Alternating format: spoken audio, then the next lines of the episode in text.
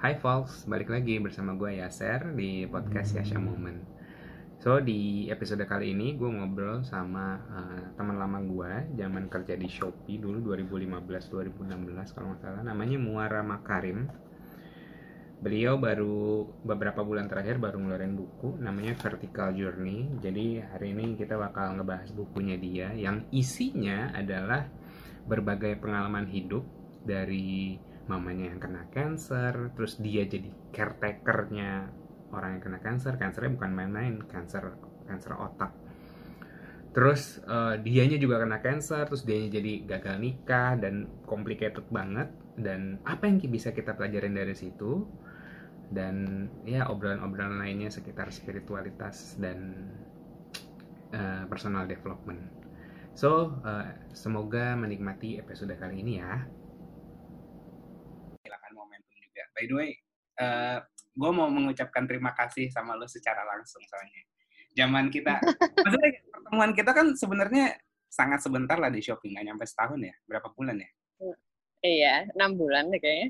Enam bulanan. Tapi setelah gue baca buku lo, gue gue baru gue baru oh pantesan ya dia begitu gitu. Maksudnya kayak apa ya? karena beda banget nih, beda banget sama sama yang lo ceritain diri lo yang lo ceritain di sini sama diri lo yang di yang, gue lihat gitu yang, yang mungkin itu udah itu masih proses atau udah beres sih kalau yang di Shopee itu? Eh, ini nyebutin nyebutin nama kantor nggak apa ya? Nggak apa-apa. Udah ber, udah udah beres, udah beres. Udah beres. Yang pas di Shopee itu uh, gue lagi recovering dari masalah kedua yang akan gue tulis di buku kedua. Oh, nice. Jadi masalah beda. Oh. Hmm. Berarti masih ada ada ada, ada lagi ya? Ada. Itu harusnya tiga series. Oke. Okay. Uh, lo di sih, gue gue gue kan orangnya gampang gampang merasa. Maksudnya gue gue orangnya merasa. Terus gue pas baca buku ini kayak ala ala kayak Sex and the City gitu ya. Apa bagian apa aja sih? Enggak yang yang nyeritain kayak gimana sih cewek kota gitu yang yang yang apa sih yang sangat nggak nggak nggak vulnerable juga sih. Tapi kayak yang ala sok-sok kuat gitu padahal hancur berantakan. Hancur. Sangat bisa ya cewek kota gitu sih. Hmm. jadi kalau iya iya iya. Nah pas lo di Shopee itu 2000 2015 2016 gue lagi lagi masalah tuh. Dan oh ya nah, dan dan nama dan, dan nama belakangmu kan cukup populer saat itu kan saat masuk Shopee itu kayak wow wow wow uh. Terus karena karena gue orangnya maksudnya bodoh amat sama siapa pun mah eh, bercanda-bercanda aja gitu kan. Dan ya bercanda beberapa kali sama dirimu terus nggak tahu kenapa gue nge WhatsApp ya. Gue nge WhatsApp ya padahal tuh lo tuh bukan orang yang akrab gitu. Lo pas nerima WhatsApp gue tuh apa sih yang lo pikirnya kayak ini apaan sih anak baru kenal terus tiba-tiba uh, kayak gue nggak inget ada mikir apa-apa deh. Pokoknya gue cuma inget kita emang kerjanya beda departemen hmm. dan nggak banyak ngobrol. Tapi habis itu kan akhirnya kita makan bareng, snack bareng. Ya sih makan mie ayam, ya. makan mie ayam. Itu gue inget banget. Dan, dan, dan gue inget banget orang-orang kalau misalnya pertama kali masuk Shopee, itu kan kayak semacam ada bukan orientasi sih dikenalin ke teman-teman yang lain kan. Hmm. Yang lain entah nyanyi, yeah. kenalan apa segala macam pas giliran lo kayak, oke okay, Muara kamu mau ngapain di sini? Saya mau meditasi. Oke, okay, gue bilang. Oh my god, gue inget banget. Oh my god, iya bener, Bo. Oh wow, ya, lo iya satu, loh. Lo ngajak satu ruangan itu yoga apa meditasi gitu? Oke. Okay, meditasi. Gue suruh tutup mata. Iya. tutup mata terus dari situ kayak, wah ini orang oke okay juga nih gitu. Nah dari situ gue baru gue baru kenal kenal meditasi juga di tahun-tahun itu kan. Mungkin karena itu kali gue nyambung kayak, oh nih ada, maksudnya tahun segitu orang yang meditasi jarang banget kan beda sama 2019 2020 iya kayak jadi lifestyle iya. gitu. Jadi apa ya kalau gue ngeliat sekarang malah kalau nggak meditasi lo nggak keren gitu loh kayak ya kayak dan dan dan dan gue banyak ketemu malah yang kayak baru-baru meditasi berapa bulan gitu jadi kayak eh lo cobain ini deh gimana sih kalau orang baru baru ngerti kan kayak masih iya C gitu. iya iya. Oh iya benar gue juga kita pindah Singapura disuruh perkenalan di kantor baru gue juga nyuruh meditasi. Oh, nice. Lupa gue. Iya iya iya. terus terus. Sebelum dari Shopee. Kenapa suara lo agak hilang? Apa? Yang selesai dari Shopee apa sesudah eh, sesudah apa sebelum? Yang selesai dari Shopee. Sesudah dari Shopee itu sama perkenalan terus ada town hall kecil gitu terus gue suruh meditasi nice lah orang-orang orang-orang bule itu kan kayak seneng maksudnya. Kalau iya. itu kayak oke okay, semua merem matanya tarik nafas gue oh oke okay, gue ikutin. Tapi yang lain kayak nggak into gitu. Iya bener. Oh my god. Lucu lucu lucu. Oke okay, oke. Okay.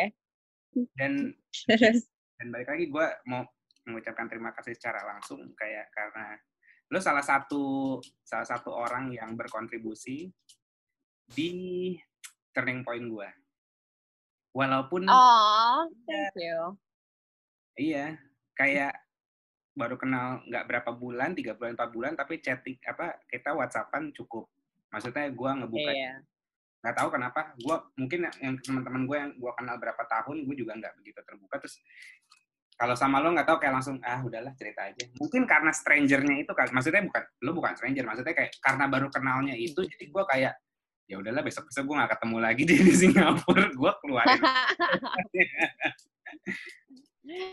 iya bisa jadi. Karena gue gak ketemu lo jadi lo merasa comfortable. Ya kan iya karena mungkin karena gue ngerasa lo unreachable cie gitu unreachable Jauh di mata. Ya, bukan orang yang sekitar lingkungan gue dan kalau gue curhat nanti gue di judging. Tapi balik lagi ke ke topik kita podcast ini ini uh, cocok buat cewek-cewek apa kayak urban beaches. urban beaches. Itu buku sebenarnya dibikin dibikin Wah, itu udah melalui banyak revisi sih, tapi jadi awal ceritanya itu bukan itu. Awal ceritanya gue nulis tahun 2007 um, karena ada traumatic experience gue di US pas itu. Terus udah gitu, gue put on hold bukunya karena terus nyokap gue sakit bertahun-tahun.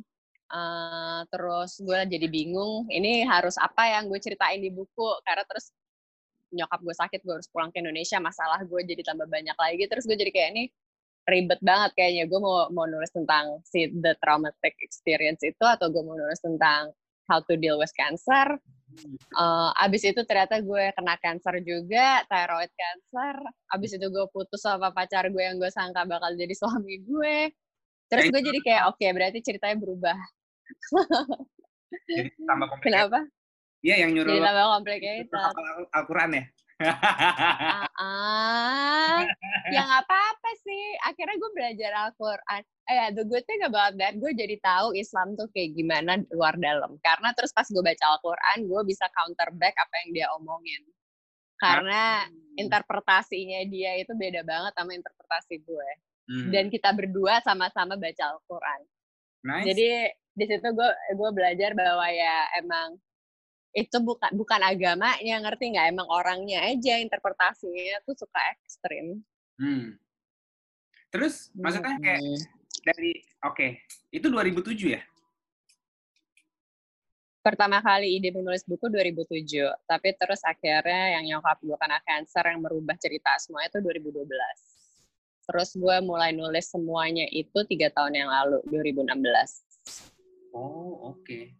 Nah, balik lagi ke ke ke alasan akhirnya akhirnya kita dapat berpodcast ini kan gue juga sebenarnya kayak anjir nih kayaknya gue nggak bisa masuk korporat lagi nih kak terus uh, uh. kayak aduh udah males gitu gue Lo tau kan gue punya wellness community, well-being community namanya Chill Chill Mango. Iya, gue lihat deh di Instagram, ha Nah, itu gue itu kan karena basic gue event, jadi kayak gue mencoba connecting the dots gitu kayak apa yang gue bisa, apa yang gue punya, apa yang gue interest gitu kan. Gue interest lagi kayak hmm. manusia gitu. Terus dan gue ngeliat kayak teman-teman gue udah pada banyak maksudnya udah banyak pada banyak ke psikolog gitu kayak nggak udah udah hmm. bukan hal yang tabu lagi. Terus gue gue rasa oke okay, orang udah mulai open minded saatnya gue bikin event. Jadi gue mau gue gue mau bikin kayak well being camp gitu. Nah terus karena postpone gara-gara corona ini kan terus akhirnya oke okay, gue nggak bisa ngapa-ngapain. Terus banyak nih di kepala gue yang pengen gue tumpahkan kan kalau kemarin ada channelnya tuh bikin event, proposal, ketemu klien, bisa cerita segala macam. Hmm. Karena karena isolate begini kayak aduh ngapain ya. Terus kepikiran gue mau bikin, ah gue coba deh nulis-nulis buku gitu. Uh, apa sih buku? Hmm. Buku ya saya terus gue tumpahin aja semua di situ. Nah pengen tahu dong sebenarnya kayak uh, proses lo dari nulis itu gimana sih? Boleh kasih insight? Uh, Pertamanya tuh juga cuman karena gue suka banget nulis blog dari zaman dulu. Dari zaman dulu gue selalu share cerita hidup gue di blog. Dan gue ingat banget pada saat itu beberapa orang deket gue selalu bilang kayak ngapain sih lo share-share private life lo? Kayak why? Lo mau orang-orang tahu. Cuman uh, dari situ pada saat akhirnya gue banyak masalah drama hidup, terus gue kebiasaan kayak nulis diary aja gitu. Kayak gue menumpahkan. Kalau sekarang buat orang-orang yang udah cukup aware pasti ngomongnya journaling. Tapi zaman dulu tuh kayak diary, ngerti nggak? Jadi apa pun lo tumpahin aja ke dalam buku. Uh, dan ya udah akhirnya gue gue ambil laptop waktu itu gue bukan nulis di buku jadi gue nulis di laptop gue ceritain semuanya itu versi pertamanya skripnya berantakan banget hmm. um, udah gitu gue tumpahin semuanya sampai akhirnya udah selesai dan karena itu kayak diary buat gue jadi gue nulisnya tuh nonstop pas itu gampang banget Uh, tapi terus bagian keduanya yang susah adalah pas gue baca ulang banyak yang nggak nyambung dari chapter satu kedua ketiga hmm. uh, udah gitu di situlah akhirnya gue hire editor untuk uh, ngasih input paragraf mana yang diubah yang mana yang harus di strukturnya diganti. Uh, ya udah akhirnya dari situ semuanya jadinya berubah. Nah kalau lo lihat di buku itu uh, itu kan dari satu chapter ke chapter berikutnya sebenarnya ceritanya lompat-lompat hmm. Mm-mm. Tapi terus uh, dan gue nggak mau ngerubah itu karena tadi editor gue juga bilang ini kayaknya harus nyari satu garis benang merahnya. Uh, akhirnya gue cari sendiri benang merahnya ya teman gue di Paris itu di mana ceritanya kayak gue curhat ke dia semuanya. Uh, jadi dia connectingnya di setiap chapter tuh setemen gue yang di Paris. Uh, ya udah tapi jadi gitu jadi pertama gue nulis aja semuanya habis itu gue baca ulang ternyata gak nyambung terus uh, gue edit sebisa gue dulu sebelum akhirnya gue hire kayak editor. Terus dari editor itulah finalnya sih dari editor itu finalnya gue nurutin semua editannya udah. Habis itu gue cari uh, eh, self publishing karena gue gue waktu itu sempat majuin ke Gramedia sama ke satu lagi apa sih yang gede? Gue lupa deh. Uh, yang Gramedia yang Gramedia bilangnya oh kompas eh? bilangnya kah? Aduh Terupot bukan gagas media kalau nggak salah. Itu kan uh, ingat ininya consignment. Kenapa? Consignmentnya gede. Iya. Yes. Uh, si Gramedia waktu itu bilangnya bisa nggak lo ganti agak ke cerita cinta karena kan ada love story-nya di situ. Hmm. Which is gue nggak mau. Uh, udah gitu kalau gagas media nggak balik nggak balik lagi ke gue. Uh, akhirnya gue self publish. Nah pas gue decide mau self publish gue pindah ke Singapura. Jadi akhirnya skripnya gue ganti ke bahasa Inggris semuanya. Hmm. uh, dan ya udah gue submit ke self publishing company. Jadi gue bayar mereka untuk ngeprint dan untuk distribusi masukin ke Amazon. Tapi sekarang udah bisa ini sendiri sih kalau lo bikin ebook itu lo bisa tinggal masukin Tokopedia terus bikin ebook linknya dari Amazon Kindle. Uh, kalau di Indonesia orang nggak beli buku dari Amazon ya. Soalnya kalau di Singapura tuh sebenarnya banyak orang yang mau self publishing mereka nggak usah hire self publish company mereka tinggal masukin aja ke Amazon. Oh. karena Amazon itu yang akan ngurus uh, shipping dan printing. Jadi nanti lo bayar lebih ke Amazon. Uh, nah tapi gue kemarin tuh karena gue gelman gaptek jadi gue kayak udah gergetan gue pikir udahlah ini kan pilot project gue buku pertama. Jadi gue bayar aja deh nggak apa-apa. Um, cuma sebenarnya banyak banget writer yang tinggal masukin ke Amazon uh, ngurus sendiri semuanya target gue sih masih mungkin jadinya kayak lo maksudnya kayak kumpulin dulu. Karena karena apa ya kalau buku maksudnya gini uh, menurut gue author tuh ada dua. Author yang kayak memang dia punya banyak knowledge terus dirangkai sama dia sama author yang kayak dari experience. Kalau dirimu kan dari experience. Nah biasanya yang dari experience itu memang lama banget. Karena ya experience nggak bisa di diprediksi harus harus dirasain sendiri terus diolah baru jadi buku. Nah gue juga kayak ya mungkin masih tiga tahun empat tahun lagi sih. Tapi yang gue bikin gue penasaran maksudnya ini kan udah jeda lama nih dari 2007 mm -hmm. lo tetap uh, apa pengen banget nerbitin. Emang emang kenapa gitu? Kepuasan tersendiri atau awalnya ada ada apa? Ada tanggung jawab moral atau gue pengen ngasih tahu ini ke anak-anak muda gitu uh, bedanya jadi gini be berubah sih. Kan jadi gue pertama kali pengen bikin buku 2007 which is umur gue di situ baru 21 tahun. Hmm. uh, gemes. iya 21 masih baru 21 tahun baru lulus kuliah baru kerjaan pertama. Jadi baru baru benar-benar adulthood moment lah di situ gitu nyari kerja segala macam uh, jadi ma masih impulsive decision juga sering banget. Nah waktu itu gue niatnya mau nulis buku hanya untuk sekedar sharing aja pada saat itu kan gue belum mengenal diri gue banget kan uh, hmm. jadi gue nggak tahu kalau sekarang bahasanya pada saat itu itu kayak healing buat gue karena kan initial idenya gue nulis ke buku karena trauma trauma gue pas baru pertama kali pindah ke US. Uh, eh, nah, pertama kalinya idenya gue mau nulis tentang experience itu inside out, gue nggak mau ngomongin yang lain karena gue pengen share ke orang. I, awalnya gue pikir gue pengen ngebantuin orang yang juga dia berada di posisi yang sama. Supaya dia ngerti bahwa kalau lo trauma, you have to go for healing. Kalau hmm. enggak, lo nggak akan lo nggak akan berubah hidupnya, akan terus impacted. Hmm. Tapi terus sekarang gue pikir-pikir, looking back, kayaknya initial idea itu muncul karena sebenarnya it's also healing buat gue pada saat lo share sama orang hmm. lo tuh healing karena lo dapat support dari orang sekitar lo ngeliat reaksi orang berubah pada saat mereka baca bukunya dan it's healing buat gue numpahin semuanya um, cuman terus waktu itu considerationnya karena banyak orang-orang yang terlibat dalam dalam experience itu. Kalau gue reveal semuanya banyak yang akan tersakiti termasuk keluarga gue. Okay.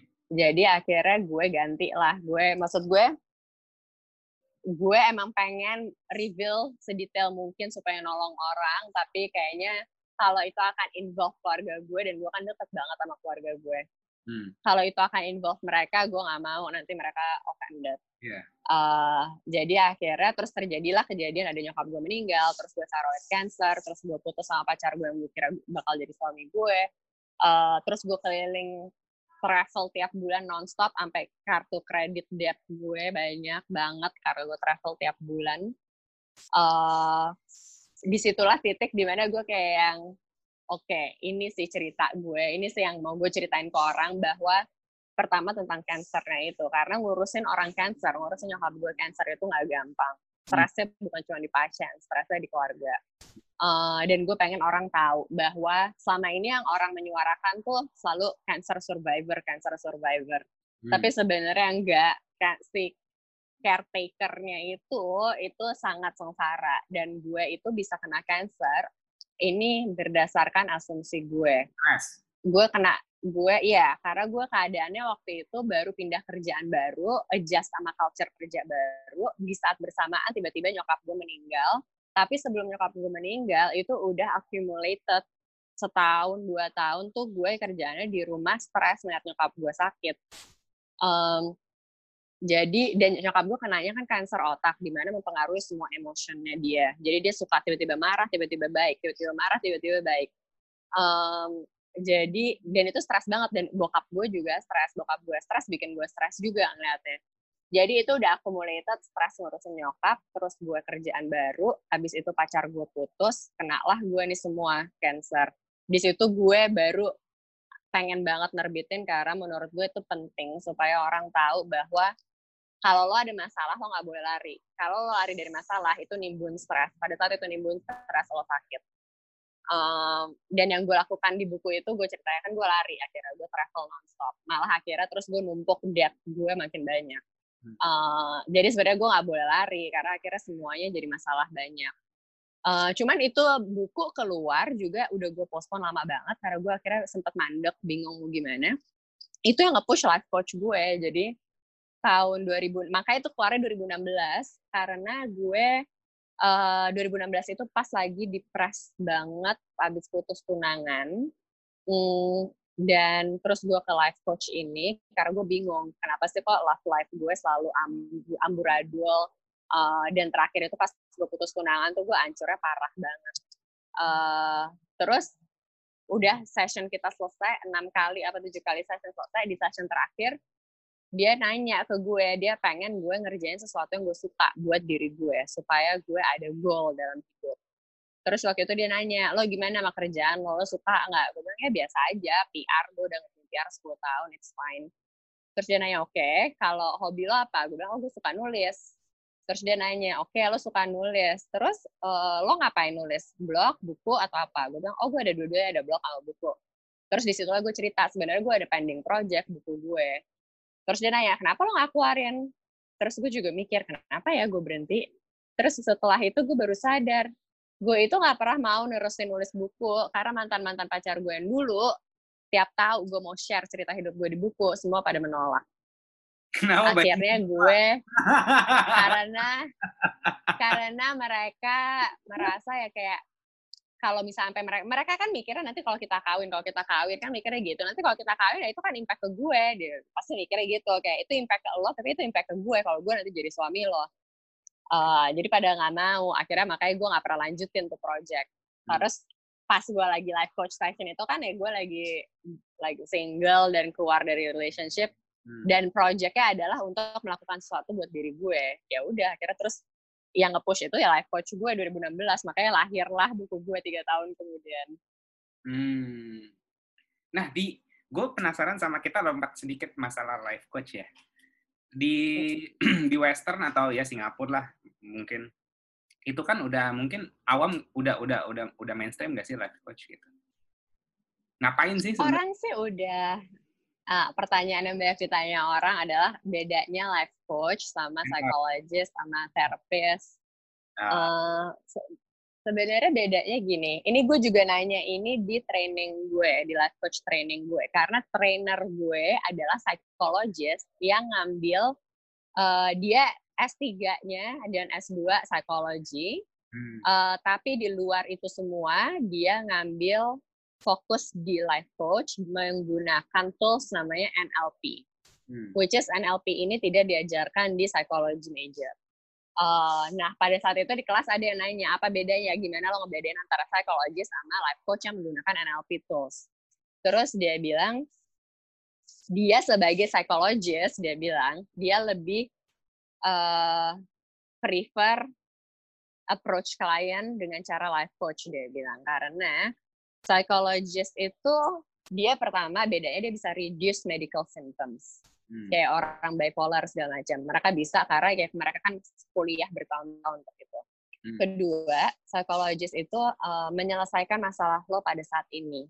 Hmm. Uh, sedangkan life coach itu significantnya itu yang berbeda, dia memberikan target di akhirnya target yang lo mau achieve. Jadi setelah masalah ini selesai, oke, okay, abis itu lo mau ngapain nih? Hmm. Jadi nggak bisa lo cuma selesai doang, harus ada tujuannya. Hmm. Uh, itu yang dia terangin ke gue. Dan setelah gue praktis sessions dari tahun lalu sampai sekarang, gue juga sadar sih, gue juga baru sadar ternyata dari cara gue approach klien, gue selalu memberikan target ke mereka.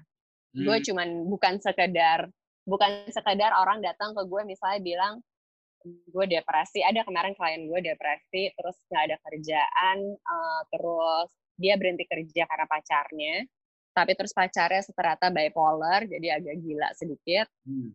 uh, akhirnya dia putus nah pas dia putus itu dia jobless dia stres goalnya itu waktu itu ngeluarin dia dari depresi dan uh, ngebuat dia mulai buka LinkedIn account, networking sama orang, hmm. uh, dapat dan dapat kerjaan dan akhirnya session kita berhenti pada saat itu semua udah tercapai jadi dia udah keluar dari depresi dia udah mau ketemu orang-orang dia reconnect sama teman-temannya dan dia udah aktif di LinkedIn daftar-daftar kerjaan lagi masuk masukin CV itu orang Singapura uh, itu orang Indonesia somehow klien gue kebanyakan orang Indonesia. Nah, jadi kalau tadi lo nanya aware apa enggak, sebenarnya orang di dunia menurut gue udah aware. Karena beberapa klien gue di Singapura pun juga aware, di Indonesia apalagi.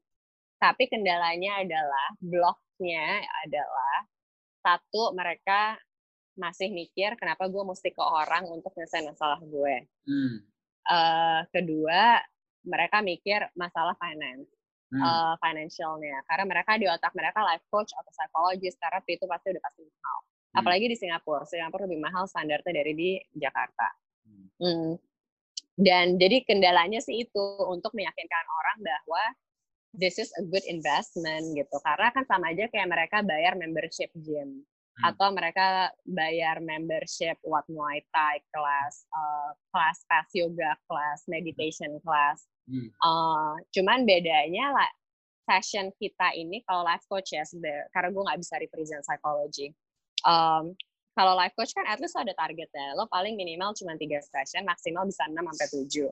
Jadi sebenarnya lo udah bisa calculate lo akan ngeluarin duit berapa. Biasanya umur uh, berapa sih? Yang ikut? Umurnya tuh kemarin gue ada yang dapat teenager umur 13 tahun, uh, yang paling tua umur 3 39, 38. Um, semua umur sih, bedanya kalau masih muda, kalau masih muda tuh gue berasa it's very important dan very yeah. it's very easy, it's very easy untuk menyelesaikan masalah mereka karena mereka masih pure. Yeah. Masalah hidupnya mereka belum terlalu banyak. Dan it is really important karena masalah mereka tuh ternyata masalah-masalah kecil, tapi yang mereka anggap sangat personal dan sangat besar yang akhirnya jadi traumatik buat mereka yang akhirnya gue sering dengar masalah itu muncul lagi di adulthood di adult clients gue yes benar um, jadi jadi it's really important sih sebenarnya untuk membuka ide ini ke anak-anak kecil teenager karena masalah kita pas udah gede tuh bawaan dari kecil lo ngerasa gak sih teenager sekarang yang gue lihat ya di di Indo atau Jakarta atau itu kurang role model kekurangan role hmm. gue merasa kurang ya mungkin role model tapi juga kurang um, guidance ya. Guidance arti hidup arti hidup yang sebenarnya lah gitu mungkin kalau anak-anak yang lahir sekarang yang baru lahir sekarang mungkin akan lebih baik karena sekarang orang tuanya mungkin lebih aware sama issues beginian hmm. jadi pada saat mereka mulai start raising their kids now mereka lebih sadar gitu bahwa oh ya anak anak muda tuh raise anak itu harus harus benar sadar acknowledge their feelings. Hmm. Lo nggak bisa nge-treat kayak orang tua zaman dulu lagi. Hmm. Lo kalau orang tua zaman dulu kan keras kan kayak ya udah lo dengerin orang tua kalau nggak lo dihukum. Hmm. tanpa acknowledge their feelings kayak gimana dan akhirnya itu yang menyebabkan traumanya numpuk pas akhirnya orangnya udah gede. Hmm. Uh, jadi ya kalau yang teenager level sih untungnya kemarin tapi klien gue orang tuanya lumayan terbuka ya, lumayan supporting anaknya. Uh, mungkin yang udah 20-an ke atas yang gue lihat, yang kayaknya tuh jadi nggak ada guidance. Iya. Yeah. Uh, tapi kayaknya uh -uh. kalau yang teenager yang 13-an udah kadung mateng tapi uh, kayak kosong di belakang gitu loh. Kayak dia dia yeah anggapannya dia belajar kali-kalian tapi nggak belajar tambah-tambahan sama kurang-kurangan gitu. Iya, karena tapi itu semua berubah sih ya. Kalau gue lihat, gue nggak tahu sih. Mungkin gue uh, melihat hanya selected group. Hmm. Uh, karena gue melihat malah tendensi itu terjadi ke orang yang udah lebih tua, yang udah kayak seumuran gue ke atas, 30 ke atas. Uh, karena mereka udah ter, terbentuk personality-nya, udah solid, dan mereka juga udah punya anak hmm. dan mereka mereka belum terlalu aware sama dirinya gitu karena mereka kan di raise sama orang tua yang zaman dulu hmm.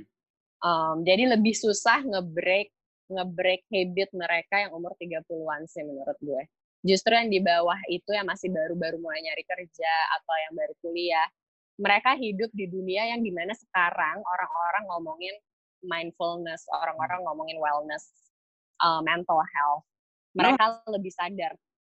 Lo lo memasukkan unsur spirituality gak saat saat kayak live uh, apa session lo? Iya. Uh, gue selalu nanya dulu sama orangnya. Kalau orangnya kalau orangnya keberatan untuk belajar meditasi, uh, gue hanya akan ngajarin breathing yang benar untuk berbagai uh, purpose. Hmm. Tapi kalau orangnya emang udah spiritual dan terbuka akan hal itu, gue akan membawa spirituality ke mereka. Tapi kalau enggak, gue nggak akan bawa. Karena gue gue akan lebih fokus ke uh, practical tools-nya aja untuk membenarkan hidupnya. Nah, di ini kan uh, spirituality ini kan spirituality yang nggak religius ini lagi lagi lagi marak nih di kota-kota besar hmm. di Indonesia. Tapi uh, dan tapi yang gue lihat adalah banyak menurut gue banyak yang melenceng uh, hmm. dari spirituality ini gitu. Kayak ya terlalu terlalu mikro lah perspektifnya gitu. Nah, gue pengen tahu dong kalau dari perspektif lo spirituality itu apa? Apakah ngelmu-ngelmu gitu kan hmm. atau ngelmu-ngelmu. uh, emang apa definisi spirituality lo apa? Spirituality itu kalau kalau gue uh, self exploration sebenarnya. Kayak hmm. kayak lo going inside uh, diri lo sendiri, terus lo explore explore diri lo sendiri sih itu menurut gue spirituality sih. Hmm. Oke, okay. kalau ya menurut gue itu jadi uh, just actually learn how to be one with yourself and the universe. Universe ya bisa kalau orang yang percaya Tuhan, it's God, be one with God, the Creator. Oh, kalau orang yang gak percaya Tuhan, ya with the universe, karena kan the even ada orang yang agnostik, gue jadi baru ingat, oh bukan agnostik, ateis. Ateisnya nggak percaya Tuhan. Hmm. Uh, dan biasanya orang ateis itu dia tidak tidak juga mengakui bahwa bahwa ada creator. Ya. Yeah. Uh, nah, tapi orang-orang kayak gini itu malah spiritual as in like mereka tuh mereka meditasi untuk mencari dirinya, untuk get in touch with themselves, dan mereka acknowledge bahwa the universe, Mother Nature, itu has a big role in in this life karena mereka yang menyediakan makanan buat manusia. Uh, mereka yang menyediakan alam. Yes. Jadi spirituality buat gue ya lebih itu, lebih kayak oneness, oneness with yourself and with the universe. Hmm. Ada satu momen, ada satu momen uh, di satu hari yang gue gabut banget. Gue breathing seharian tuh intens banget sampai hmm. sampai bisa dibilang uh, memunculkan vision-vision aneh gitu loh. Kayak ala-ala psychedelic vision gitu pas lagi hmm. terus gue ngerasa sampai-sampai gue uh, ber gue dalam tanda kutip nih ya berpisah dengan badan dan pikiran gue jadi kayak gue ngerasa tuh lo kalau nonton MIB terus ada alien ada alien terus aliennya ada di ada, ada di apa ngendarain badan orang gitu nah gue yeah. alien gitu loh kayak oke okay, ini ini kendaraan gue gitu. Badan tuh kendaraan gue pikiran tuh cuman kayak kolek apa ya uh, kolektif information yang gue yang gue dari dari memori yang kemarin-kemarin. Nah terus yeah. ya diri gue sendiri adalah ya operatornya gitu. Terus gue ngelihat orang hmm. lain itu kayak diri gue sendiri gitu loh. Kayak aneh banget gue satu hari kayak berasa anjir nih gue kenapa nih? Gitu. Tapi ya seru sih tapi ya emang begitu bukan maksud gue ya emang lo lahir di badan ini doang tapi soul lo tuh ya bisa pindah I mean gue personally percaya reinkarnasi dan ah. di reinkarnasi seperti itu gitu kayak ya lo mati abis itu badan soul lo tetap ada yang mati itu badan lo Iya, iya, iya. Ya. Nanti di dunia berikutnya lo soul lo ada lagi tapi di badan orang lain. Iya, iya, iya. Gue lagi baca buku ini Guru yang uh, Death. Hmm. Itu bagus sih. Tapi belum selesai. Oke. Okay. Uh, eh, ada satu ada satu konsep yang ada di buku lo yang uh, kita bisa nggak tahu nih uh, apa perspektif kita beda atau sama perihal white lie. Ini hmm. sebenarnya menurut gue nggak tahu ini mungkin muara yang dulu ya menurut menurut muara yang dulu sama muara yang sekarang white lie masih tetap butuh gak karena gue menjunjung tinggi gue gue nggak percaya white lie lu kayak hmm. me, takdir white lie itu? White lie sebenarnya lebih ke white lie is fine, tapi tergantung konteksnya ya. Hmm. Uh, tergantung seberapa besar isu itu yang lo tutupin. Um, kayak misalnya apa ya? Kan kalau di buku lo itu kan lo kayak uh, apa bikin-bikin skenario biar nyokap lo ke rumah sakit kan, terus akhirnya di di di tes akhirnya gitu. Yes. Iya. Yeah. Ya, kalau kayak gitu gue masih uh, merasa emang perlu. Jadi gini, mungkin bukan bukan melabel it dengan bilang itu white lie, tapi lebih ke cara lo komunikasi ini gimana supaya orang ini tetap mau melakukan itu kalau itu tetap positif. Kayak misalnya nyokap gue nggak mau ke rumah sakit dan kita berusaha bikin dia ke rumah sakit karena kalau nggak dia bisa mati saat itu juga.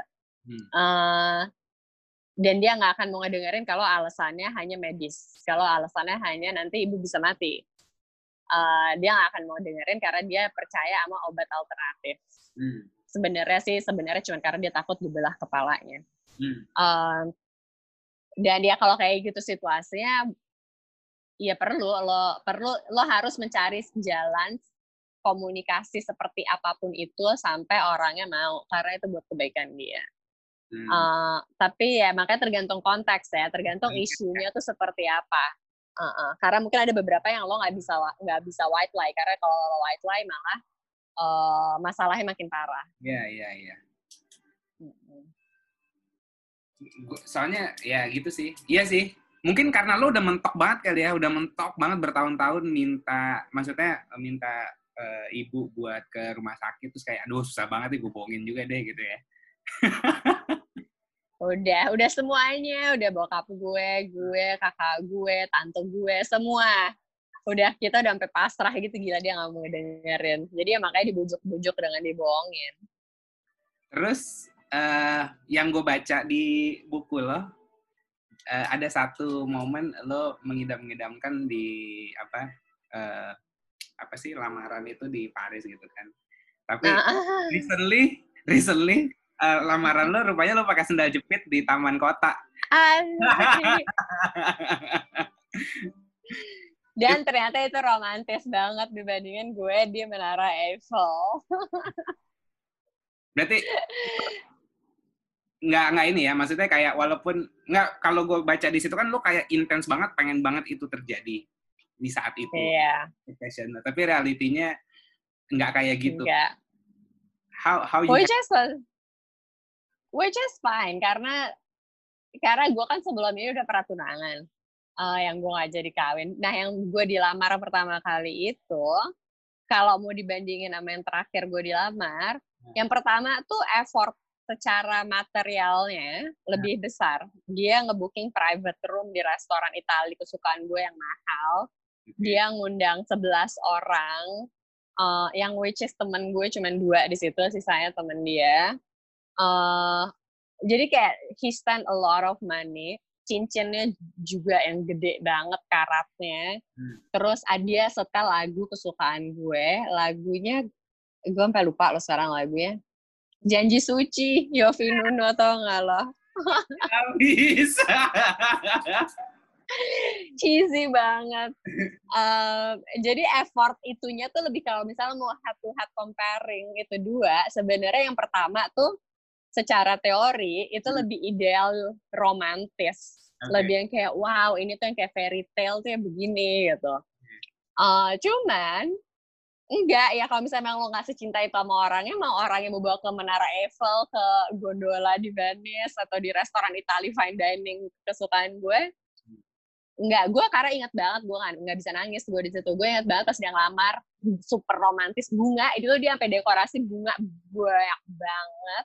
Hmm. Uh, dan bunganya tuh bunga buke yang mahal yang bagus ngerti gak lo. Jadi gue kayak gue gak tersentuh. Gue kayak gue mau nangis kok gue gak bisa.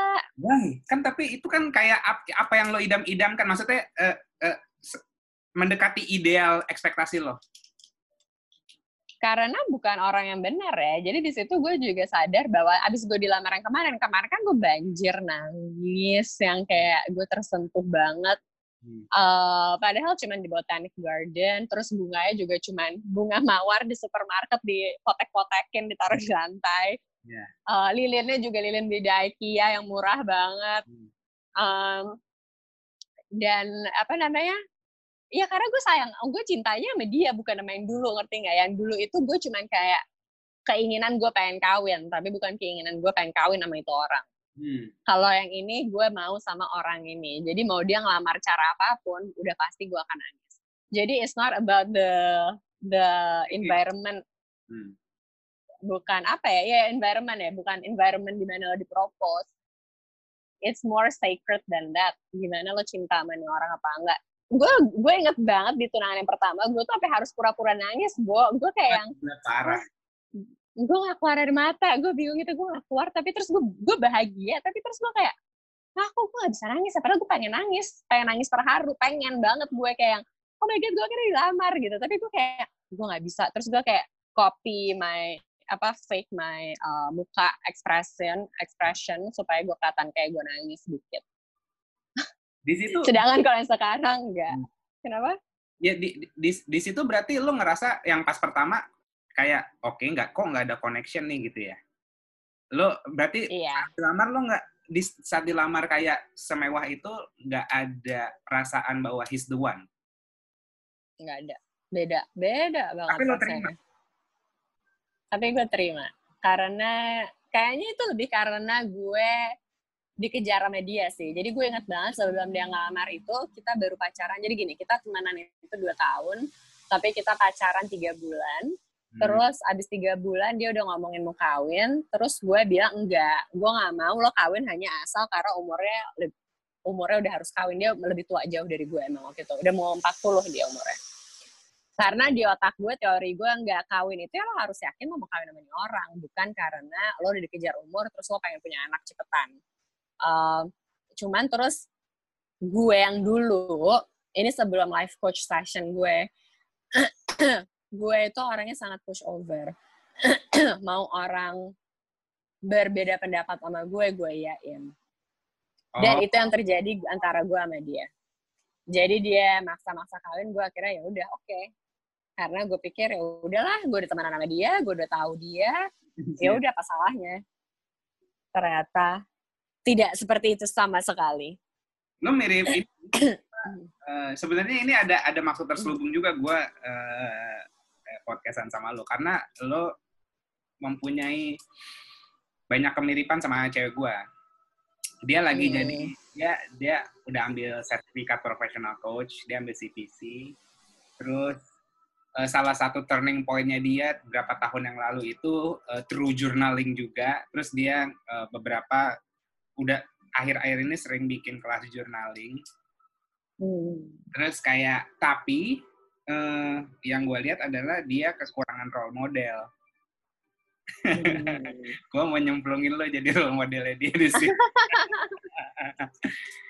Boleh. Ya, kayak uh, tipikal, ya maksudnya miripnya kayak kayak kayak di keluarga keluarganya papanya polisi gitu, sangat strict, iya iya enggak enggak apa segala macem. Terus sama selama selama karantina ini traumanya keluar, nangis nangis.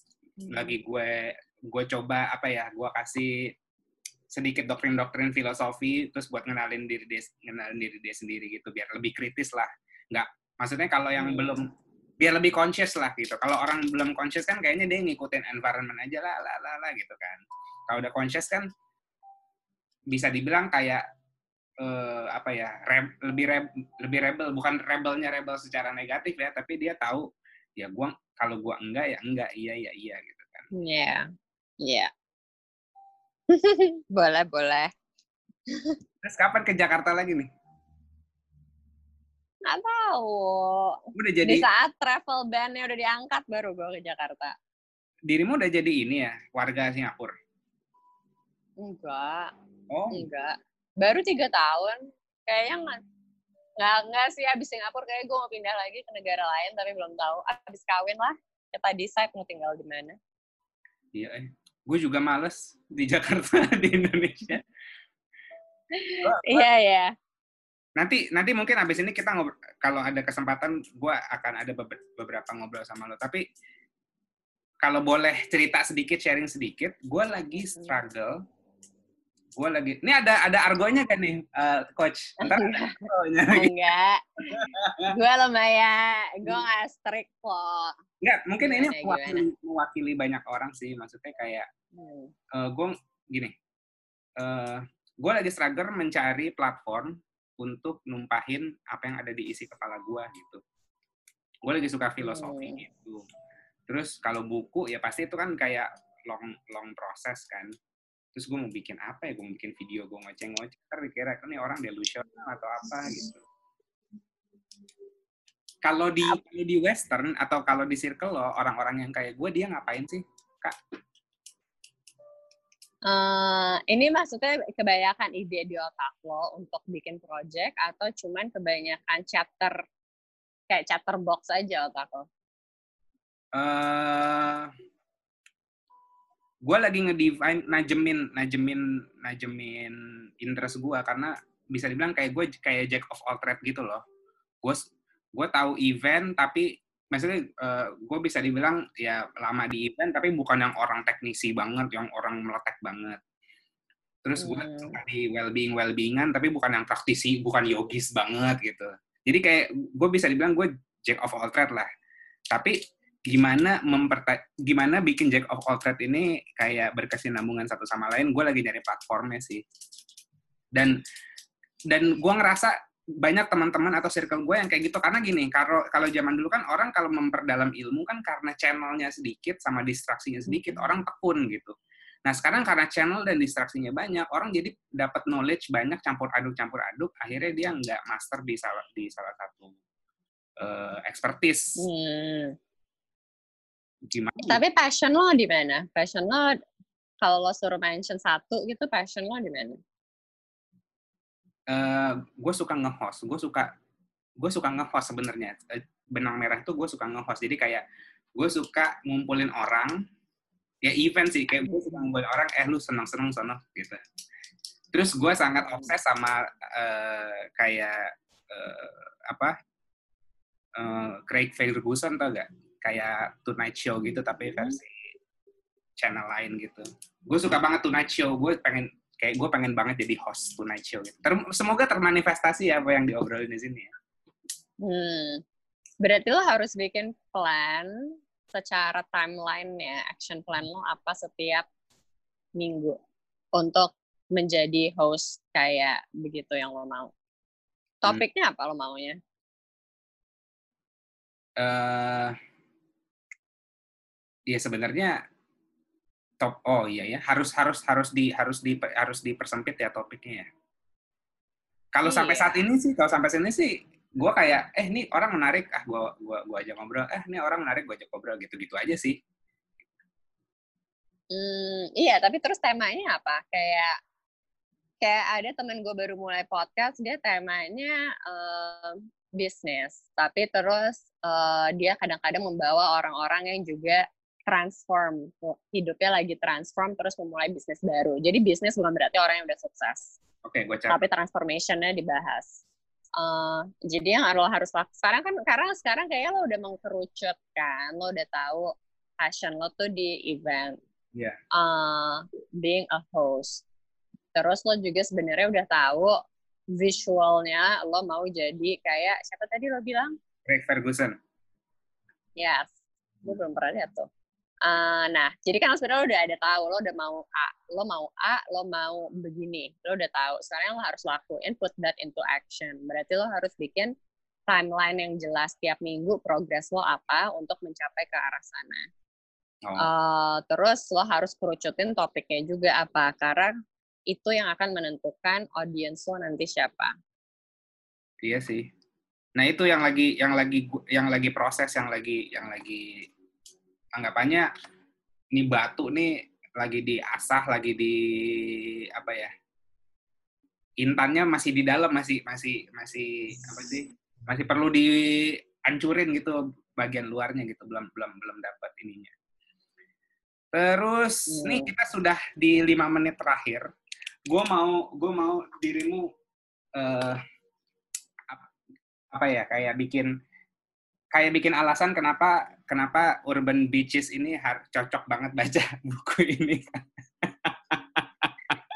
um, Urban Beaches. Sebenarnya Enggak kan? Sebenarnya itu aja karena uh -huh. ini tipikal cewek-cewek yang kayak di SCBD gitu loh.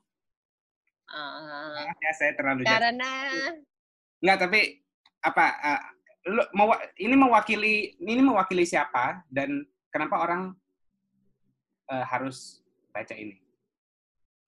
Itu mewakili orang yang mempunyai masalah hidup sangat kompleks dan sangat banyak hmm.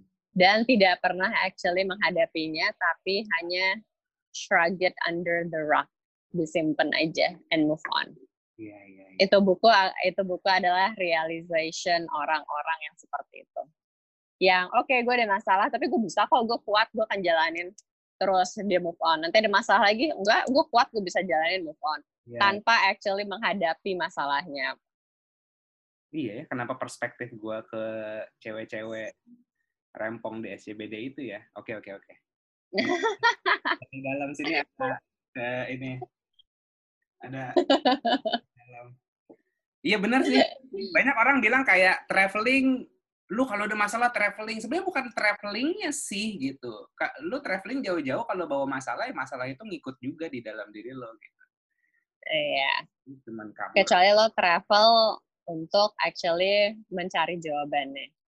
Kalau lo kecuali lo travel untuk spend time with yourself, hmm. untuk self reflection then it will help. Tapi kalau travel hanya untuk gue tidak pernah akan menyesali gue buang-buang duit untuk travel waktu itu karena that was the only time ternyata gue ketemu beragam orang dari beragam pulau dan negara. Hmm. Kalau bukan karena gue sakit hati dan kabur, gue nggak akan ketemu orang-orang ini. Hmm. Tapi uh, yang gue harus ingat, which is orang-orang juga harus ingat setiap mereka travel karena sedih, mereka travel karena putus, mereka travel karena ada keluarganya yang meninggal, ya mereka harus ingat oke okay, itu temporary itu temporary fix. Tapi kalau lo nggak hadepin itu face to face sama masalah lo nggak face to face sama your own demon itu akan mengejar lo sampai lo tua. Jadi setelah lo puas-puasin travel bersenang-senang ada kan yang banyak coping mekanismenya bisa travel bisa mabok bisa apalagi sih biasanya travel mabok party. Ya nggak apa-apa enjoy iya, ya tapi udah lo harus apa ya drugs. Kalau lo mau ya udah gitu tapi terus lo harus ngerem. Lo harus ada titik di mana lo bisa hit the brake dan actually face your own demon. Iya bener sih. Kayak kayak misalnya lo makan pedas gitu kan lo kepedesan kalau lo cuman minumnya minum air biasa sama air dingin yang bikin lo nyaman sesaat doang ya pedasnya nggak hilang gitu tapi kalau iya. udah, udah tolong es teh manis panas satu, lo sikat tuh es teh manis panas, teh manis eh, teh, teh panas, mulut lo kayak kebakar, tapi habis itu hilang gitu. Ya, analogi, ya. analoginya masakan padang. Analoginya, iya. betul, betul. ya, karena gue, ini gue tambahin sedikit ya, karena bener sih, uh, traveling tuh sebenarnya karena gini, kalau lo kalau lo nyadar bahwa lu sama gue sama dan kita adalah sebuah satu organisme satu organisme di saat lo traveling sebenarnya lo refleksi diri lo sendiri. Lo ketemu orang oh ya itu gue. Itu menggambarkan hmm. gue menggambarkan gue ini menggambarkan gue gitu. Bukan bukan sebenarnya orang yang menurut gue yang self center yang kayak gue sama lo beda itu bukan self center sebenarnya. Lo memisahkan diri dari dari tubuh dari apa ya dari kesatuan lo bers, sesama universe gitu menurut gue. Jadi yeah. uh, ya yeah. uh, even even kalau lo ngelihat ada momen atau ada misalnya ada ada momen di saat lo perjalanan itu malah di dinikmatin aja even itu yang jelek-jelek misalnya kayak misalnya lo uh, apa ya solo mm-hmm. solo trip terus uh, ban lo bocor apa segala macam banyak banyak orang yang kayak aduh gue sial banget segala macam gue malah bersyukur kayak anjir nih experience gitu ini momen gitu kayak gue malah nikmatin itu sih. Jadi jangan lupa nikmatin momen dan yes enjoy the process. Ya, dan jangan lupa dengerin Yasha Moment. Yes. Jangan lupa dengerin Yasha Moment. Namanya udah bagus kok, tinggal lo narrow down aja topik-topiknya apa. Baiklah.